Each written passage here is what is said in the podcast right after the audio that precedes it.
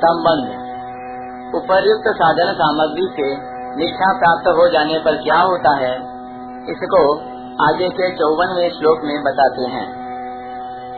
ब्रह्म भूत प्रसन्नात्मा न शोचति न कांक्षति समः सर्वेषु भूतेषु मद्भक्तिं लभते परा। वह ब्रह्म भूत अवस्था को प्राप्त, प्रसन्न मन वाला साधक, न तो किसी के लिए शोक करता है और न किसी की इच्छा करता है। ऐसा संपूर्ण प्राणियों में समभाव वाला साधक मेरी पराभक्ति को प्राप्त हो जाता है। व्याख्या ब्रह्म भूत जब अंतकरण में विनाशशील वस्तुओं का महत्व मिट जाता है, तब अंतकरण की अहंकार घमंड आदि वृत्तियाँ शांत हो जाती हैं, अर्थात उनका त्याग हो जाता है। फिर अपने पास जो वस्तुएँ हैं, उनमें भी ममता नहीं रहती। ममता न रहने से सुख और भोग बुद्धि से वस्तुओं का संग्रह नहीं होता। जब सुख और भोग बुद्धि मिट जाती है, तब अंतकरण में स्वतः स्वाभाविक ही शांति आ जाती है। इस प्रकार साधक जब असत से ऊपर उठ जाता है, तब वह ब्रह्म प्राप्ति का पात्र बन जाता है। पात्र बनने पर उसकी ब्रह्मभूत अवस्था अपने आप हो जाती है। इसके लिए उसको कुछ करना नहीं पड़ता।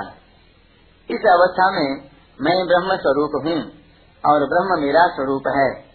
ऐसा उसको अपनी दृष्टि से अनुभव हो जाता है। इसी अवस्था को यहाँ और पाँचवें अध्याय के चौबीसवें श्लोक में भी ब्रह्म भूत पद से कहा गया है। प्रसन्नात्मा। जब अंतकरण में असत वस्तुओं का महत्व हो जाता है, तब उन वस्तुओं को प्राप्त करने की कामना पैदा हो जाती है। कामना पैदा होते ही अंतकरण की शांति भंग हो जाती है और अशांति, हलचल पैदा हो जाती है। परंतु जब असत वस्तुओं का महत्व मिट जाता है तब साधक के चित्त में स्वाभाविक ही प्रसन्नता रहती है। अप्रसन्नता का कारण मिट जाने से फिर कभी अप्रसन्नता होती ही नहीं। कारण कि सांख्य योगी साधक के अंतकरण में अपने सहित संसार का भाव और परमात्म तत्व का भाव अटल रहता है। न सोचती, न कांक्षती। उस प्रसन्नता की पहचान यह है कि वह शोक चिंता नहीं करता।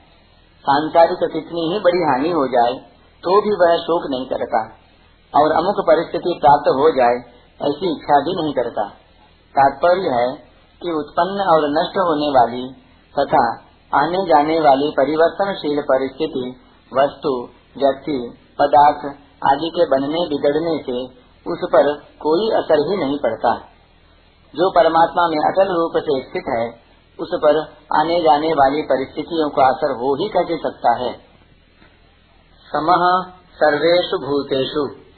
जब तक साधक में किंचन मात्र भी हर्ष, शोक, राग, द्वेष आदि द्वंद्व रहते हैं, तब तक वह सर्वत्र व्याप्त परमात्मा के साथ अभिन्नता का अनुभव नहीं कर सकता। अभिन्नता का अनुभव न होने से वह अपने को संपूर्ण भूतों में सम नहीं देख सकता। परंतु जब साधक हर्ष शोक आदि द्वंद्वों से सर्वथा रहित हो जाता है, तब परमात्मा के साथ स्वतः स्वाभाविक अभिन्नता का अनुभव हो जाता है, जो कि सदा से ही थी। परमात्मा के साथ अभिन्नता होने से, अपना कोई व्यक्तित्व न रहने से, अर्थात मैं हूँ, इस रूप से अपनी कोई अलग सत्ता न रहने से, वह संपूर्ण प्राणियों में सम हो जाता है। व्यक्तित्व उसे कहते हैं जिसमें मनुष्य अपनी सत्ता अलग मानता है और जिससे बंधन होता है। जैसे परमात्मा संपूर्ण प्राणियों में सम है, समोहम सर्वभूतेषु। ऐसे ही वह भी संपूर्ण प्राणियों में सम हो जाता है। वह संपूर्ण प्राणियों में सम किस प्रकार होता है? जैसे मनोराज्य और स्वप्न में जो नाना सृष्टि होती है, उसमें मन ही अनेक रूप धारण करता है। अर्थात वह सृष्टि मनोमयी होती है। मनोमयी होने से जैसे सब सृष्टि में मन है और मन में सब सृष्टि है, ऐसे ही सब प्राणियों में आत्म रूप से वह है और उसमें संपूर्ण प्राणी है। इसी को यहाँ समह सर्वेश भूतेषु कहा है। मद भक्तिम लभते पराम। जब समरूप परमात्मा के साथ अभिन्नता का अनुभव होने से साधक का सर्वत्र समभाव हो जाता है तब उसका परमात्मा में प्रतिक्षण वर्धमान, एक विलक्षण आकर्षण, खिंचाव, अनुराग हो जाता है। उसी को यहाँ पराभक्ति कहा है। पाँचवें अध्याय के चौबीसवें श्लोक में जैसे ब्रह्मभूत अवस्था के बाद निर्वाण ब्रह्म की प्राप्ति बताई है स योगी ब्रह्म निर्वाणम ब्रह्म भूतोदिगछति ऐसे ही यहाँ ब्रह्मभूत अवस्था के बाद पराभक्ति की प्राप्ति बताई है। परिशिष्ट भाव। ज्ञान योग के जिस साधक में भक्ति के संस्कार होते हैं, जो अपने मत का आग्रह नहीं रखता, मुक्ति अर्थात संसार से संबंध विच्छेद को ही सर्वोपरि नहीं मानता, और भक्ति का खंडन निंदा नहीं करता, उसको मुक्ति में संतोष नहीं होता। अतः उसको मुक्ति प्राप्त होने के बाद भक्ति, प्रेम की प्राप्ति हो जाती है। जो अपनी दृष्टि से अर्थात अपनी मान्यता से। ब्रह्म रूप बना हुआ है। ब्रह्म हुआ नहीं है। उसके लिए यहाँ ब्रह्मभूत पद आया है। ब्रह्मभूत होने के बाद जीव का ब्रह्म के साथ तात्विक संबंध साधर्म्य हो जाता है। मम साधर्म्य मागता है। तात्विक संबंध होना ही मुक्ति है।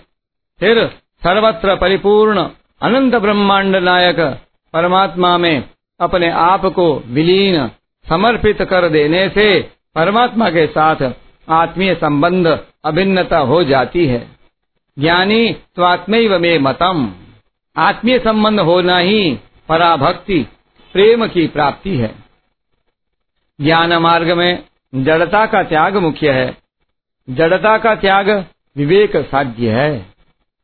विवेक पूर्वक जड़ता का त्याग करने पर त्याज्य वस्तु का संस्कार शेष रह सकता है, जिससे दार्शनिक मतभेद पैदा होते हैं।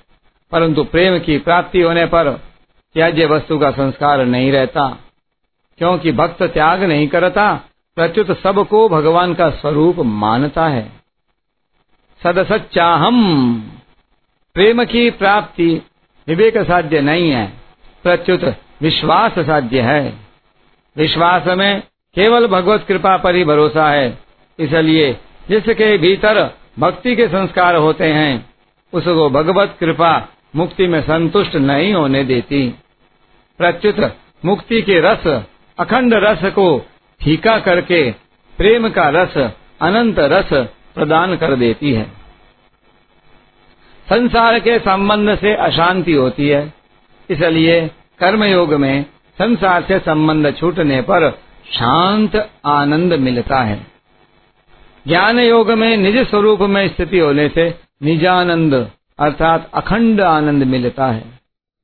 भक्ति योग में, भगवान से अभिन्नता होने पर परमानंद, अर्थात अनंत आनंद, प्रतिक्षण वर्धमान प्रेम मिलता है।